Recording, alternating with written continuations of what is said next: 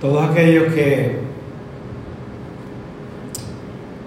que nos dimos la tarea en algún momento después de huracán María de salir a las calles de Puerto Rico. Yo no sé si usted lo hizo, pero a mí me encanta mirar la naturaleza.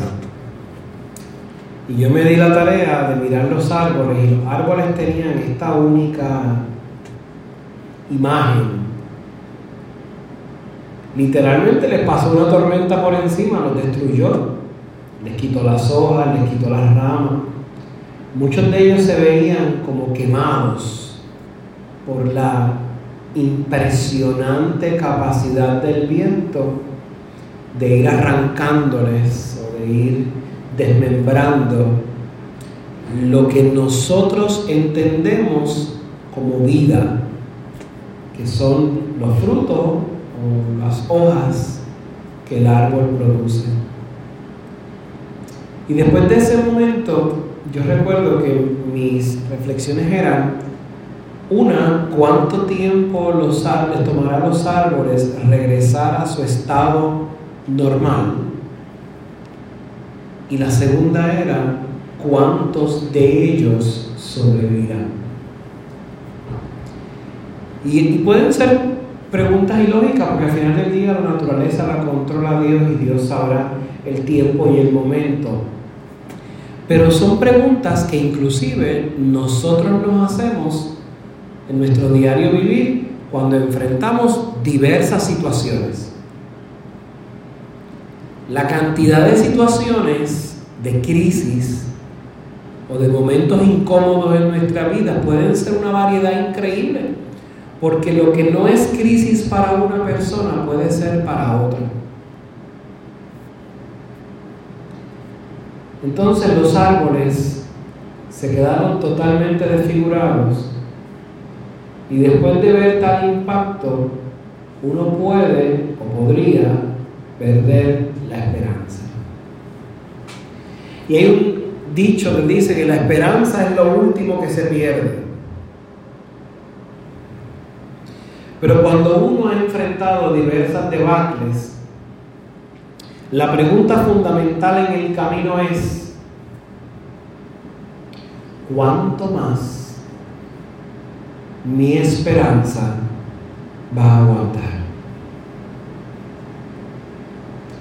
Las pruebas no se pueden medir por el tamaño de las pruebas. Las pruebas se deben medir por la magnitud del poder que Dios ha derramado para sacarnos de esa prueba. La magnitud del poder de Dios es una cosa increíble. Y nos recordamos de la magnitud del poder cuando vemos la mano de Dios obrando en medio de vicisitudes o circunstancias complicadas donde nuestra esperanza no hace su mejor oficio, donde la esperanza no muestra su mejor rostro, su mejor cara, donde la esperanza nos juega muchas veces un papel difícil, porque nuestra mente empieza a inundarse de pensamientos equivocados. Nuestra mente nos traiciona y nos empieza a decir, tú no puedes, tú no sirves, no lo vas a lograr. Eso es imposible. Eso es muy grande. Es muy complicado. Es muy difícil. Fíjense lo que dice el libro de Job, capítulo 14, verso 7. Y lo estoy leyendo de la nueva traducción viviente.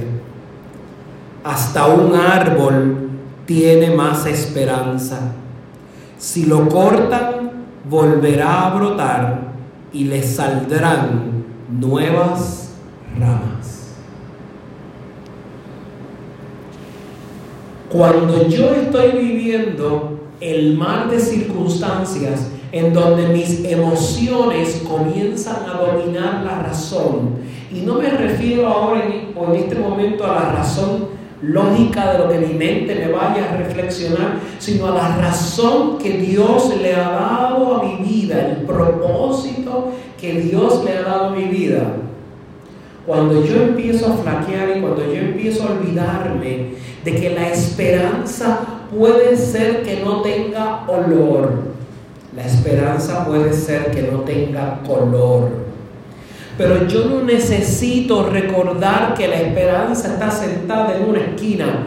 Yo lo que necesito es recordar que el Dios de la esperanza está dispuesto a administrar la esperanza. El texto de Job del capítulo 14, verso 7, nos, nos recuerda que hasta los árboles en medio de tormentas complicadas tienen la esperanza de que no importa cómo lo poden, cómo lo corten, no importa lo mal que se pueda ver, tiene la capacidad de echar renuevos, de brotar hojas nuevas, de sentirse que está reverdeciendo. Yo no necesito entender la lógica detrás de la esperanza. Yo no necesito entender la magia detrás del proceso. Yo necesito entender que hay una mano extraña para muchos, pero conocida para nosotros, que tiene un poder increíble para hacerte reverdecer, que no es otra cosa que restaurar la sonrisa en tus labios, en tu rostro. La capacidad de devolverte el sentido o la razón de por qué estás persiguiendo ese algo. No importa si el enemigo logró cortar un pedazo de tu esperanza.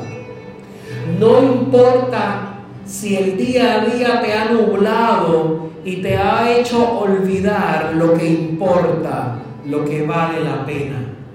No importa si tu esperanza está siendo limitada por situaciones particulares. La gracia de Dios te dice en esta noche, no es que tienes la capacidad de reverdecer, es que vas a reverdecer la promesa del Dios viviente no está hecha en que puede ser que ocurra. La capacidad es de esa promesa es que va a ocurrir, es una declaración fuerte de que tú vas a ver tu rostro sonreír con el anuncio de la promesa cumplida de que tiempos nuevos van a venir, van a bendecir, porque las pruebas no son permanentes, ni el sentirte asfixiado es eterno. Hasta el diamante es probado en condiciones difíciles. El oro es probado en condiciones difíciles. Nuestros padres, nuestros antepasados fueron probados en condiciones difíciles. Y aún así vieron la mano poderosa de Dios.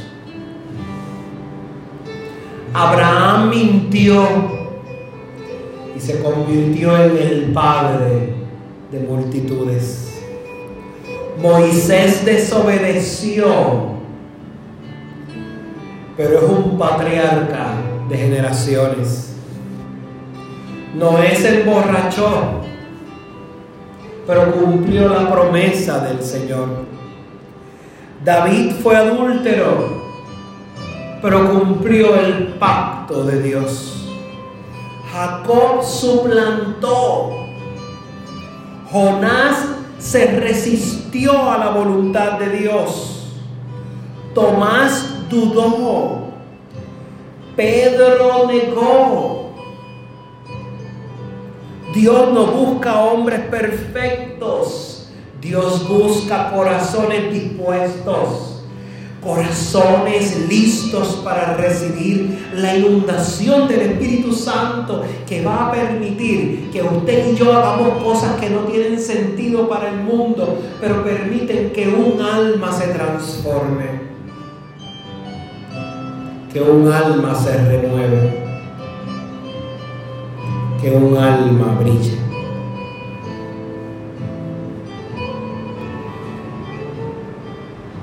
Dios te está anunciando en esta hermosa noche. Reverdecer es posible. Solo hay que confiar que el dueño de nuestra vida va a declarar el tiempo perfecto. Va a declarar un tiempo nuevo para cambiar. Hoy es el anuncio de la profecía en tu vida. Hoy es el anuncio de que si un árbol tiene esperanza, usted y yo tenemos esperanza de que reverdeceremos para dar gloria, para dar honra al Dios viviente, al Dios auténtico, al Dios perfecto. No dejen que, que, le hagan pensar a usted que usted está desechado, desechada. Dios no le está desechando. Dios le está diciendo, te estoy probando. Porque al reverdecer le darás un brillo perfecto al jardín de mi amor. Señor, haz que podamos reverdecer y recibir la unción de tu Espíritu. Amen.